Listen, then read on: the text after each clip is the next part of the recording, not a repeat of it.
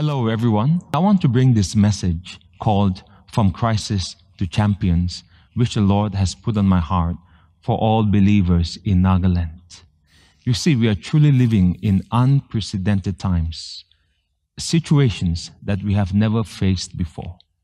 And I believe in these times, God wants Christians not to be victims, not to be in fear, but to arise from this crisis as champions of Christ. What I feel when I see the situation around the world is like I am driving in the middle of a very long and complicated storm. There is rain and lightning and thunder, but not only that, it feels like there is strong winds and darkness all around. But not only that, I feel like I'm in the middle of a fog with flooding on the roads. And I have no idea how long the storm is going to last. I cannot see the end of the storm, except that I must keep on driving. And this is what it feels like when we see all that is happening in the world. It's like a storm with so many different components in it. Of immediate concern is the health crisis. But that is not the only component of the storm. There is an economic crisis, an economic storm, so to say, that is already creating havoc around the world. Companies have declared bankruptcy all around the world. Entire industries have folded or are folding. And governments seem, even though things are opening up around the world, they seem hesitant to open up completely until a vaccine or a cure is discovered millions have lost their job. Incomes have decreased. And with that, we are going to see in the days ahead an impending epidemic of poverty that's going to affect the lives of people economically and also socially. So, in the social space, is again where we see another storm that is already happening, unreported, unseen, but I believe as big as the economic storm. And that's because when incomes drop, when uh, jobs are lost, when there is uncertainty for the future, at the same time, the fear of the pandemic, and not only that, with in, restrictions in place, distancing, isolation, when people are for lengthy periods isolated from meaningful, vital relationships from where they found security, meaning, and purpose and love is really going to affect people mentally and psychologically. You see, as human beings, we are created to live in relationships and not virtual relationships, but relationships of meaning, of intimacy, connection at a very close emotional and physical area, in, in a very close emotional and physical way. So, with lengthy periods of distancing, there is going to be effects in the mental and psychological well being of people, which is going to show up in crisis in the social space. Um, suicides, I believe, are going to increase. Depression is increasing. And what we're going to see is that even after the crisis dissipates, health, economic, yet the mental and psychological effect of this situation is going to increase even after the immediate crisis is over. And related to the mental and psychological well being, we are also seeing an eruption of anger, passions, and emotions across the globe. It seems like there is uncontrolled anger, prejudice between races, against government, and also between nations. Media and politicians are using words today to stir up and sensationalize issues, words that they would have never used 10 years back. And this is only fueling the anger of the masses. And it seems that even in the coming years, we're going to see increased hostility between nations, races, communities, and also between religions. The divide between the liberals and the conservatives is not only going deeper, but also wider, with more hatred and anger involved. In the arena of politics is where we see another storm that is brewing. The wars of diplomacy and economy between the West and China will intensify. China wanting to expand its influence in Africa, in Asia, and the South China Sea is going to increase the tensions in these areas. Iran will continue to foster terrorism in the Middle East and also in Israel. Not only that, we're seeing that Russia wants to increase its influence and its former hegemony in the region. And in the pretext of safety, health, and security, governments have increasingly invaded the privacy and rights of its citizens. It is unlikely that even after the COVID situation has gone, that governments will revert back to pre 2020 norms completely. So, going into the future, how far, in the pretext of peace, unity, and security, how far will governments invade the privacy of its citizens through laws and taxation? And how far are citizens willing to bend without protesting? This is a matter of deep concern for believers going into the future. Religion is another space that we need to watch very closely. We are seeing an increase of persecution towards Christianity in China, in India, in Africa, and even in Europe and the West, primarily through media. The culture war, the storms in the religious space, is only going to increase more and more. Liberal beliefs that are riding on platforms like the LGBTQ, universities, media and entertainment, and even sports, and even through global companies and United Nations organizations, is reducing the legitimacy of Christian beliefs particularly in the West. We're going to witness, I believe, increased hostility and hatred towards Christianity, Christians, and the church in the days to come. Not only that, we're going to see many Christians and many denominations, I believe, are going to fall from their faith, compromise the truth, given to the voices of fear and compromise, and will cease to have any salt and light influence in the society. In the East, the opposition towards Christianity is more outright political and violent persecution. But we're going to see all across the globe increased surveillance towards Christians. There will also, within the church, be an increase of doctrinal errors, heresy. Uh, cults, I believe, are going to increase. And I also sense that there is going to be uh, beginnings of a false one world religion, again, in the pretext of security, charity, love, unity between races and between religions and between nations. And so we have to be watchful of what is developing in the arena of religion. Now, all these different components that I have shared seem like different components of a storm that are connected and intertwined. And depending on where we live, I believe you will be affected in varying degrees. And even though in Nagaland, it may seem like we are far from the epicenters of all of these different storms, yet we will be affected because we truly live in a global world where whatever happens in a part of the world affects us wherever we live today. And now I'm sharing these things not to paint a gloomy picture, not to release hopelessness and fear upon you, but to enable us to have a real analysis of what is happening so that we, the church, will awake from our slumber. We will awaken from our sleep and truly be the church that God has called the church to be. A living church, a faith filled church, a church that is walking in truth, a church that is walking in radical surrender, commitment, and sacrifice to Christ. Because I truly believe that all of these storms are happening also with a purpose, and that is to sanctify the church, to purify the church, and to cause us to walk as committed believers. Because God's plan for the church still exists. I want to read for you Isaiah chapter 60, verses 1 to 3. The Bible says, Arise, shine, for your light has come, and the glory of the Lord is risen upon you. For behold, the darkness shall cover the earth. And this is, I believe, a prophecy for the last days. The darkness shall cover the earth. And that's what we are seeing. And deep darkness, the people. So it's not just darkness, but deep darkness. A darkness of a proportion, of a complexity, of a sorcery that we have not seen before.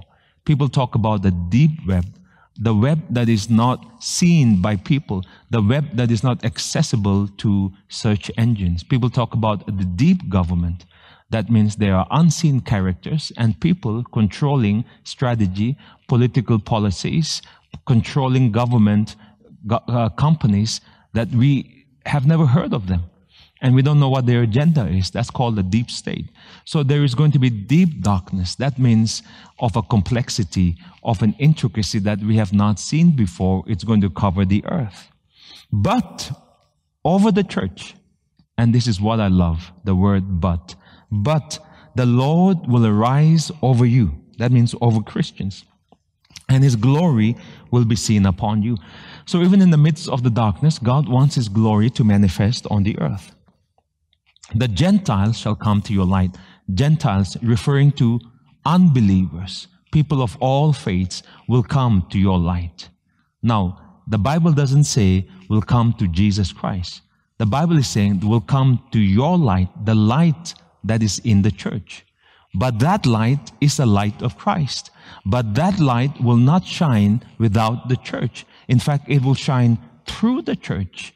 That means God wants the church in these times of darkness to arise and to shine with his glory.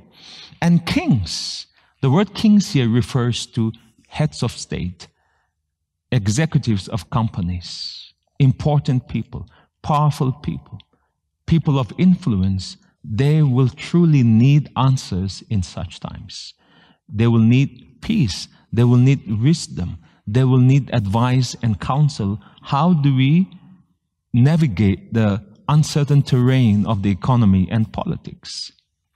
So they will come, the Bible says, to the brightness of your rising. So it is God's will to send unbelievers, the Gentiles, to the church. It is God's will to send the kings, the leaders, to the church when the church will arise and shine. That is God's plan for the church. God's plan for every believer. That in the midst of all this darkness, we will awaken from our lukewarmness, our fear, our lack of faith, and we will awaken to speak the truth. Now, this is important because God's plan includes you. God wants to bless the church in these days. God wants to bless you, the believer. God wants to strengthen the church. God wants to release His wisdom to the church. God wants the church to be full of His Spirit. Because only when we are full of the Holy Spirit, a spirit-filled church, will we truly rise in the glory and the light of God. God wants us to be a voice of influence to be light and to be salt. That means influencing. God wants the church to be a refuge of peace, a refuge of health, a refuge of hope, a refuge of courage and strength in the midst of all the fear and anxiety in these days. You see, God's answer to the world for every crisis is always Jesus Christ. Jesus. And that means God's answer for the world is also the church. Why? Because the church is the body of Christ. Jesus will not come physically, personally, until he has to come during his time. Till then, the church has to represent Christ. The church is the ambassador of Christ. The church must be the body of Christ. So for God to answer the needs of the world with Christ as the solution, it is the church. It is you and I, with Christ in us, we must arise and shine. So this is a clarion call. Whatever is happening around the world is a call to you and me from God to come closer and deeper into Him so that we can arise and shine. This is a call to follow the purposes of God. This is a call to let go of every sin and every weight that ensnares us and to pursue with passion the plans and the purposes of God.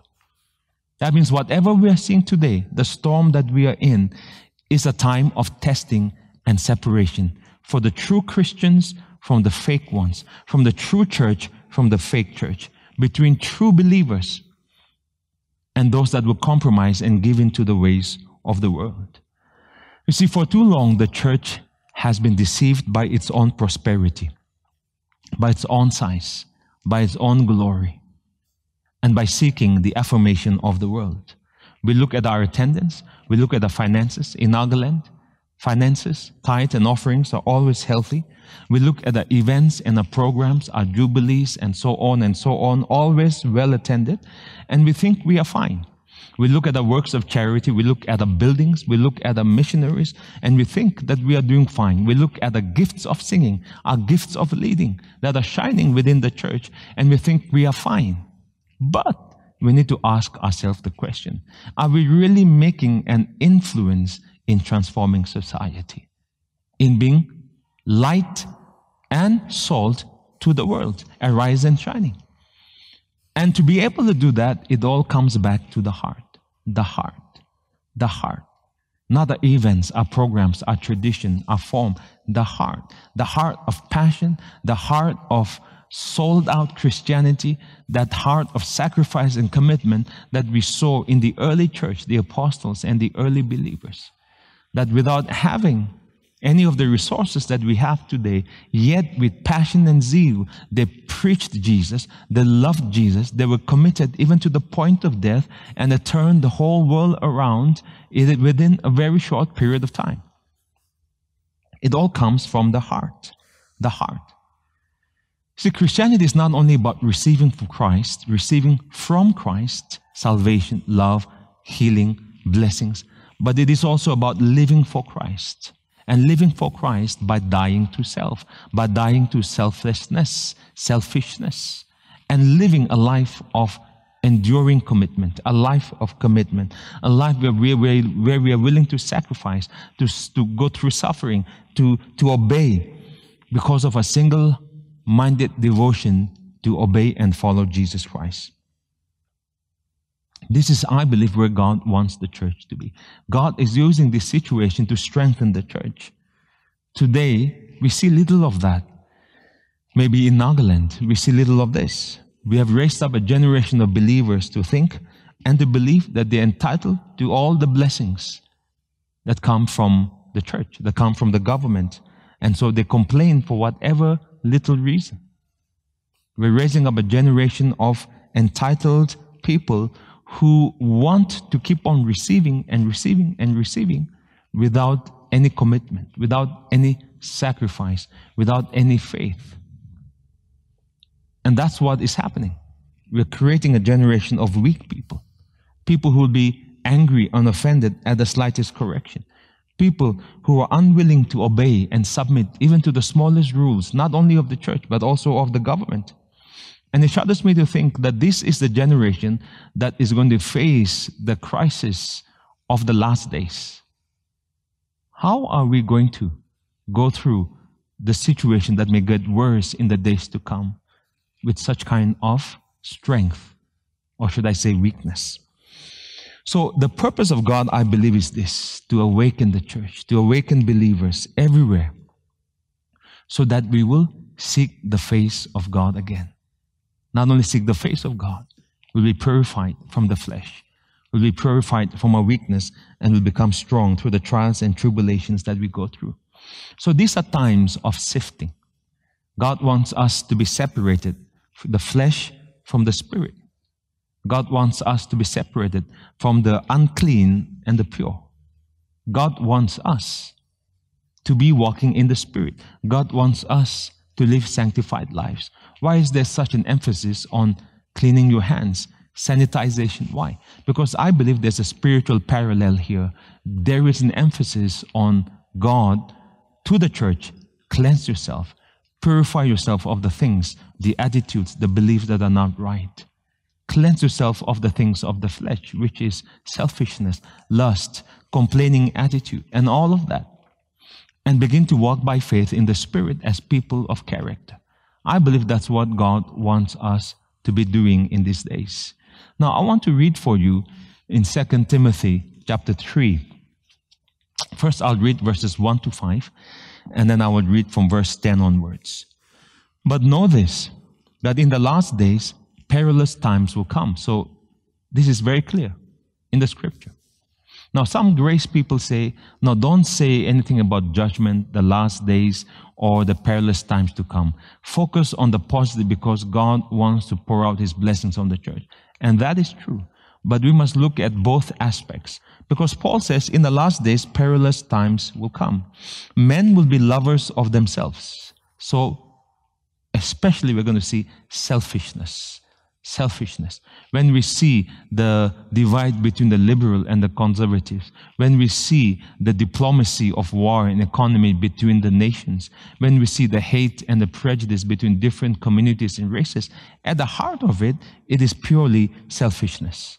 Lovers of money, and again, because of the self, boasters, proud, blasphemers. That's why we're going to see an increase of persecution against the church against Christianity, against Jesus Christ. There's a director in Hollywood that is already about to make a movie about Jesus being a lesbian, disobedient to parents, unthankful, unholy, unloving, unforgiving, slanderous, without self control, brutal, despisers of good. So we will see the spirit of the last days is that good will be called evil and evil good traitors, headstrong, haughty, lovers of pleasure rather than lovers of God. And I believe some of these will be also seen in the church. Verse 6, I'm sorry, verse 5, having a form of godliness but denying its power. So there is also a form of godliness that we will see in false religion and also in Christianity, which is false, which looks good as godly from the outside, but it has no power in the heart, denying its power, and from such people turn away. So God wants us to turn away from the spirit of the ages, from this that we see. How? Verse 10 tells us. In the context, what Paul is saying is this. If you will read verse 10 onwards, Paul is talking about the response. How do we respond as a church in the last days to all of these things that we will see? Verse 10 But you have carefully followed my doctrine, my manner of life, purpose, faith, long suffering, love, perseverance, persecutions, afflictions, which happened to me at Antioch, at Iconium, at Lystra, what persecutions I endured, and out of them all the Lord delivered me. Yes, and all, all, the word all means all, inclusive of all that is in context here, referring to Christians. All who desire to live godly in Christ Jesus. Not only first century, second century, third century Christianity, even today, all who desire to live godly in Christ will suffer persecution. Now, this is what we must be aware of as we head into these different kind of storms so that we are prepared, we are strong, our faith is already established. But evil men and impostors will grow worse and worse, deceiving and being deceived. So we are going to see an increase of deception in these days.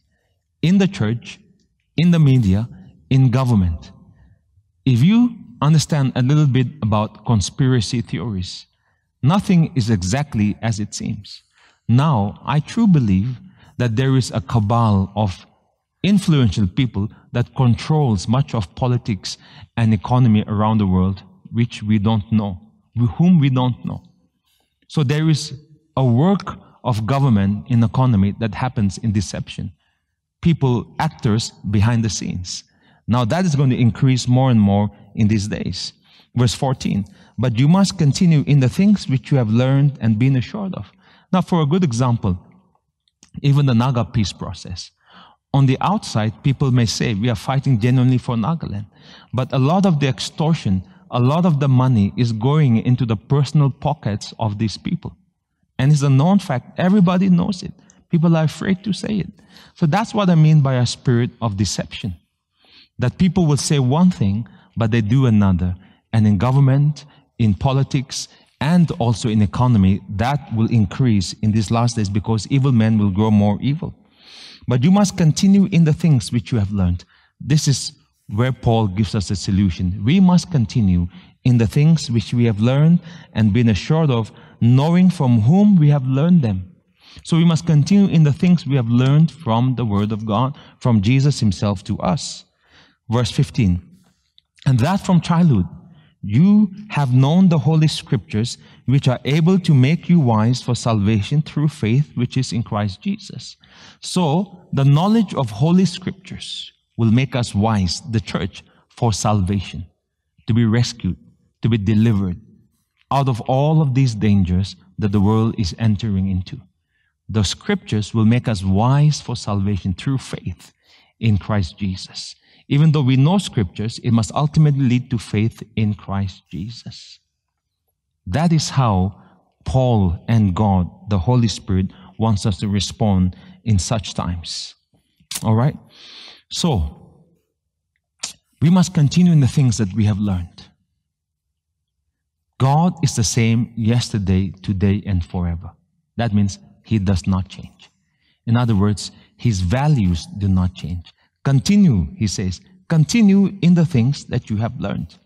Continue in the faith. Continue in prayer. Continue in the truth. So we, as Christians, we must not change. No matter what difficulty we will go through, we must not change. What do I mean? Our values must not change. We must continue to be loving. With the increase of hate around the world, we must continue to be loving. With the increase of deception, we must continue to be honest. With the increase of false teaching and lies, even through media, with the increase of heresy and cults, we must continue to be in the truth. Our values must not change. Our methods change the way we reach the world, but our values and our belief in the truth, it cannot change. We must continue in the things that we have learned. We must continue in a dependence on God through prayer and the power of the Holy Spirit. Now, one truth I perceive is this.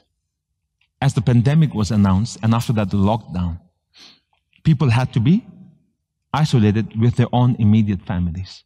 And those who were staying outside, people all around the world wanted to go back home to their own families, to their own homes, to their own villages.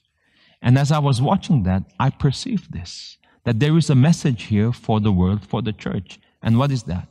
God is asking us to go back to our roots. Our roots. Especially for believers in Nagaland, this is what the Lord impressed upon my heart. God wants us to go back to our roots. What is that? Our relationship with God, our relationship with our family, and our relationship with our nature. Go back to the roots. Our our culture, our society, or should I say more, the land that God has given to us. The land. You see, our spiritual health, well being comes from a relationship with God. So that is a primary concern during these times. Don't let all the fear, all the news distract you from seeking God because that's where God is driving us, bringing us to. That is of utmost concern. Time for relationship with God is a number one priority in these times. That's where all our wealth, well-being will come from. Number two, our emotional and psychological well-being comes from our relationship with the family, our family, our immediate family. I've heard so many people say that even though they had good friends, even though they had good standing in society, at the point of death, their only regret was that they did not spend more time with the children or with the spouses. So the majority of regrets people have relationally towards the end of their life is really just their own immediate family, to love them and to be with them. So our emotional and well, mental well-being comes from our relationship with our immediate family. And also that includes the church family too. And thirdly, our physical well-being comes from our relationship with nature the diet, the kind of food that we eat. Is it organic? Is it, you know, affected by all the chemicals? So when we come back here, we see that a lot of Nagas have gone back to farming. Um, maybe just garden kitchen or back into the villages or farms. Now that's a very healthy sign because I truly believe that as a people, if we have to look at what God has given to us from where our destiny, our future will come forth as a people. Land is one of the main things. The second thing is culture. The third is tourism because it's connected to land and the culture. It is very unlikely that huge companies will come and set up industries here in Nagaland. Very unlikely because of our terrain, because of the eco system, banking, um, population, um, the business culture here, it's very unlikely that it will happen in the next 5, 10, 20 years. So if all the people who have come back, who were working outside, are now looking for jobs, either in the government or in the private sector, very unlikely that even 5% will be employed. What are we going to do? We have to look at what God has put in our hands from the times of our ancestors. When Moses was about to go to Egypt to deliver Israel, he asked, Lord, what can I do? I have nothing.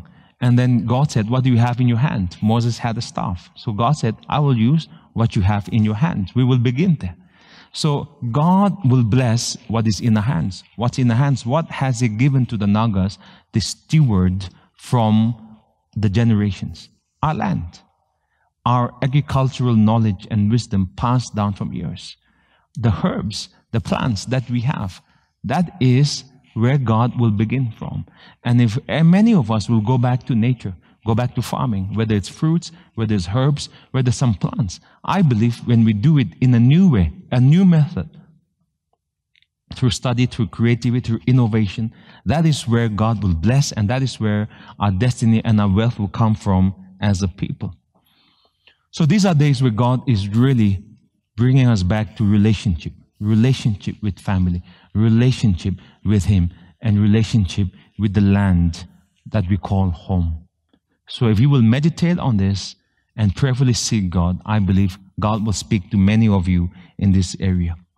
You see, these are times where we must die to self and seek God. I want to bring you back again to 2 Timothy chapter 3 verse 10 and I want to look at the main things that Paul talks about that we must build as a response to the crisis, the confusion, the deception of the last days. Verse 10, but you have carefully followed my doctrine. So Paul says here, first, my doctrine.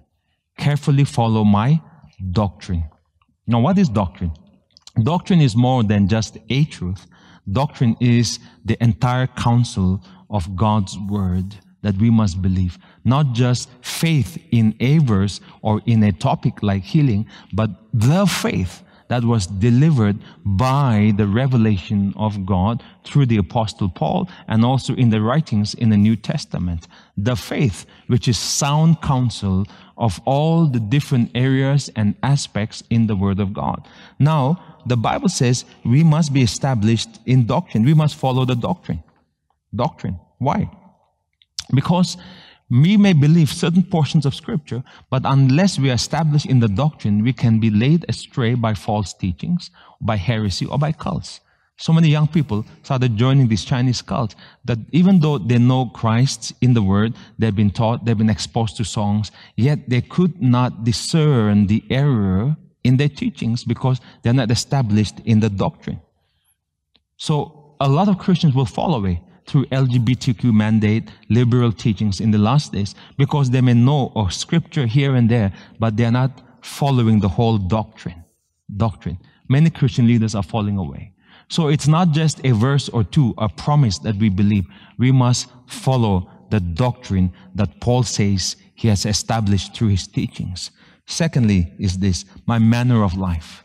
That means practical, ethical, moral Christianity practiced important. Not only doctrine, but also practice. Not only dogma, but also ethics. I think they must go hand in hand. The debate in the church, which is more important, doctrine or practice, dogma or ethics. And sometimes we may emphasize so much on dogma that we may agree to all the tenets and creeds of our faith, and yet in practical living we have little of it. We see that so much in Nagaland, where we have nominal Christianity. We are so loyal to our church. We are so loyal to our denomination. But Monday to Saturday, we are not loyal to Christ in the office, in corruption, in lying, in cheating, and so on, where we are more loyal to tribalistic concerns rather than to integrity and morality. For example, when it comes to corruption, when it comes to things that come out in society, as a Naga, we will go to church and pray and fast, and then we will support somebody from our own village, from our own tribe who has done wrong, who is corrupt, who has been, you know, highlighted in media and the newspapers. And yet we, knowing that he's wrong, we will still support him because, hey, because from our same village, our same tribe. You see, that's what I mean by believing in the tenets of Christianity without having the practice of it, the value and the ethics of it. So we see little of ethics and justice in a society. Another great example is when there are accidents, minor accidents usually, not major ones, minor, just a bump on the body, uh, a small accident, old car, but they come and demand a new car. Now, that, in my belief, is not Christian justice and it's not Christian ethics. They will demand a completely new car. And sometimes it's even people who are leaders in the church. Now, that, those are issues of ethics and practice that I believe we must look into ourselves and begin to practicing according to the word of God, not just according to our customs, our tradition, and our village laws and our traditions here as a people. Another great example is customary law. In the excuse of customary law, many times we just um, overlook major offenses, even like rape, even like murder. We just cover it up, saying that, oh, they have settled, they have excused one another, they have said sorry, and we settle even rape issues, abuse issues through customary law.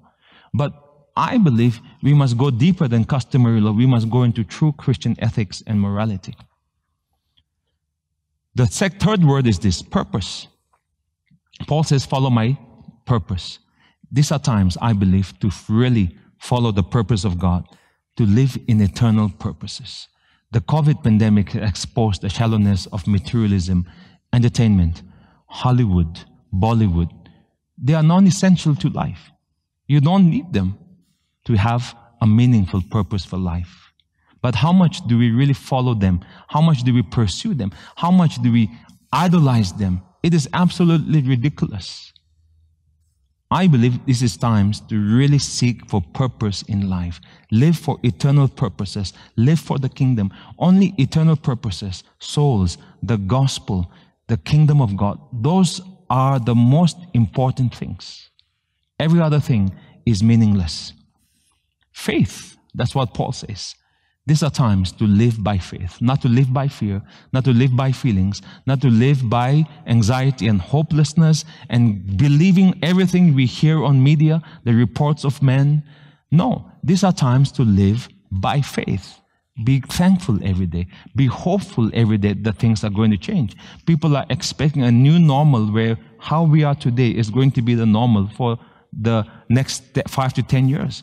I don't believe this is the new normal. This is the situation we're going through. These are times where we have to adjust because of the situation. But I believe things are going to get better because God has a plan for the church to preach the gospel in all the world. So we must live by faith. That means we must keep on practicing what we've been taught to preach, including giving our tithes and our offerings. The widow of Zarephath in the time of drought, she gave and her giving to the prophet Elijah opened a way for God's justice of provision to come into our life. Justice and grace, they flow together. Because today, justice and grace is based on the blood of Jesus Christ. So, we must continue to be in faith. Long suffering. Paul says long suffering. This is how we respond to the perilous times of these ages. We must become Christians who are long suffering. Now, Christ has redeemed us from the curse of the law. Christ has redeemed us from poverty and sickness and spiritual death and fear and depression and so on. But Christ has not delivered us from long suffering because long suffering is a fruit of the Spirit, which is self control, which is patience, which Christians need to have in order to go through trials and tribulation and persecution. And the only way to learn patience is to be patient. The only way to learn long suffering is to go through times of suffering like what we are doing today. So be positive. Allow these moments to build character and strength and long suffering in you because you will need that in the days to come. Love is the next word. It is so easy to give in to hate, anger in such times, especially when we listen to people people who accuse the Nagas of eating dogs and killing all the dogs. And I don't understand why so many Nagas have responded in a similar vein. Now that is really stupid. The Bible says to answer a foolish man in the way that he spoke to you is also foolishness. I believe this is time for love. This is time for guarding our hearts. Why? Guarding our hearts is so important because when we guard our hearts through love, our hearts are pure.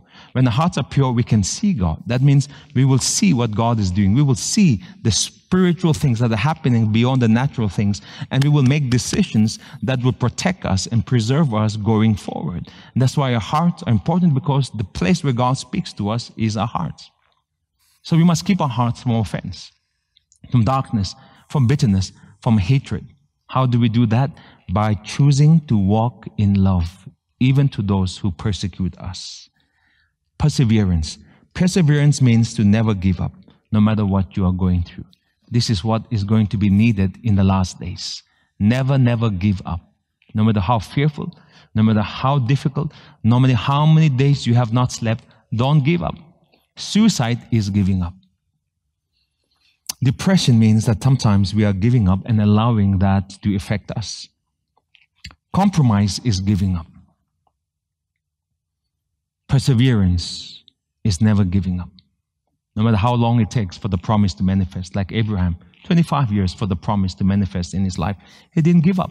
He kept on holding on to the word of God, no matter how old he became. The Bible says he did not consider his own body nor his wife's body, but he was fully convinced about the promise of God and he kept on looking to the promise. Never, never give up. All who desire to live godly will suffer persecution. And that's why we need these values, these things that we just read doctrine, character, faith, long suffering, love, perseverance, and of course, prayer. Prayer. Because I truly believe when the rubber hits the road, the rubber of our faith hits the road of life, the first response is always prayer. Prayer is a place where we are completely dependent on God and also completely in faith because we are saying in our prayer, Lord, I cannot, but Lord, I believe you can. In our prayer, we are saying, Lord, you have the power to change the situation. I have not. That's, that's why I am praying and I'm asking you. All things are possible to those who believe, are possible only in the place of prayer. So these are times where we must be praying more and more and more so that we can enter into a place of deep intimacy with God from where God will begin to speak to us, guide us, and lead us so that we can be doing what the Holy Spirit wants to do in our lives. And in that place of prayer is also where we'll be allowing God to do His real work within us. Because the main issue is not the storm, it's us the main subject of whatever is happening in the world today is the church. How is the church responding to this storm so that we can arise and shine and walk in the purposes of God so that the light that must go forth out of the church will be bright so that we can become an influence, a voice that brings refuge to the world. So the main issue is really you and me. How are we allowing God by humility, by dependency, by faith, through this situation to transform our lives, to let go of the flesh and be people of the Spirit, to let go of our sins and be people of sanctified purity, holiness? How are we allowing God to do that? The main issue is not the storm. So don't just be waiting for the storm to get over and not allow whatever time period we're going through this to transform you, to change you. You see, because through this crisis, God wants to bring forth champions. The decision is up to you. If you will respond to God by faith, out of this situation, God will make you a champion, not a victim, but a man of faith, not a complainer, but a man of faith, a man of courage, not a man of bitterness, but a man of love. That is the Christian that will arise and shine. It is how we respond in this situation. God is waiting for you. God is waiting for us. Don't delay. Don't hesitate. Don't just wallow in your self pity and in your crisis, in your pain, and be wondering what is happening, why are these things happening, and always have doubts and questions every day. Trust in the Lord with all your heart. Lean not on your own understanding. Depend completely upon Him. Get down on your knees and begin to pray. Pastor, I don't know how. Begin to pray. Just get down on your knees and just begin. Begin somewhere, and as you begin, He will lead you, He will guide you, and He will show you. So allow whatever is happening to bring forth the purposes of God in your life. Don't let these be wasted times. God wants to bring forth champions out of the crisis, but it's up to us. We can go through this time of crisis and have no value added to our lives and not be the church He wants us to be. Or we can respond by our responsible decision and then after this crisis has dissipated, we will be positioned to take advantage of what God wants to do on the earth in these last days. The days that we're going into is like a storm of several components wherein we're truly going to need the Word of God, the Holy Spirit, and faith, and deep intimacy with God. So I encourage you to begin to do all of these things. God bless you. I truly blessed. I truly believe that you are blessed uh, through this sharing. And I want to pray for you and end. And I pray that wherever you are watching this from, you will also be praying together with me right now. Come, let me pray. Father, I just pray a blessing over everyone that is watching. And I pray that this sharing has given them wisdom and understanding so that they begin to make the necessary adjustments, rearrangements in their life by faith by sincerity, by humility, by a decision to follow you with all their heart from today, that by a decision to let go of the flesh and to follow the things of the Spirit, by a decision to be people of truth and people without compromise, O oh Lord. And I pray that as they commit their lives to you and they follow you and seek you, Father, I pray that even through this time of crisis, you will be bringing forth champions out of the church who will be positioned to be the light, the salt that the Gentiles and the kings of this world will come to seeking for answer and refuge, O oh Lord. So, Father, I bless your people who are watching this, and I bless your holy name in Jesus' name. God bless you guys, and we will see you very soon in our services. If you have been blessed through this podcast, we invite you to partner with us in sharing the gospel of Jesus Christ from Nagaland to the nations. We make all our series available for free, but it does cost us time, effort, and money to do it. So the support of people such as you will enable us to reach more people in more regions. Remember, when you give, the Word of God says in 2 Corinthians 9 8 that God is able to make all grace abound towards you, that you, always having all sufficiency, all things, may have an abundance of every good work. If you would like to support our media ministry on a monthly basis or through a one time gift, kindly write to us at faithharvestnagaland at gmail.com and visit our website www.faithharvest.in and you can go to the giving section. You can also give through this UPI ID 70056845533 at Paytm. God bless you and thank you so much for your generosity.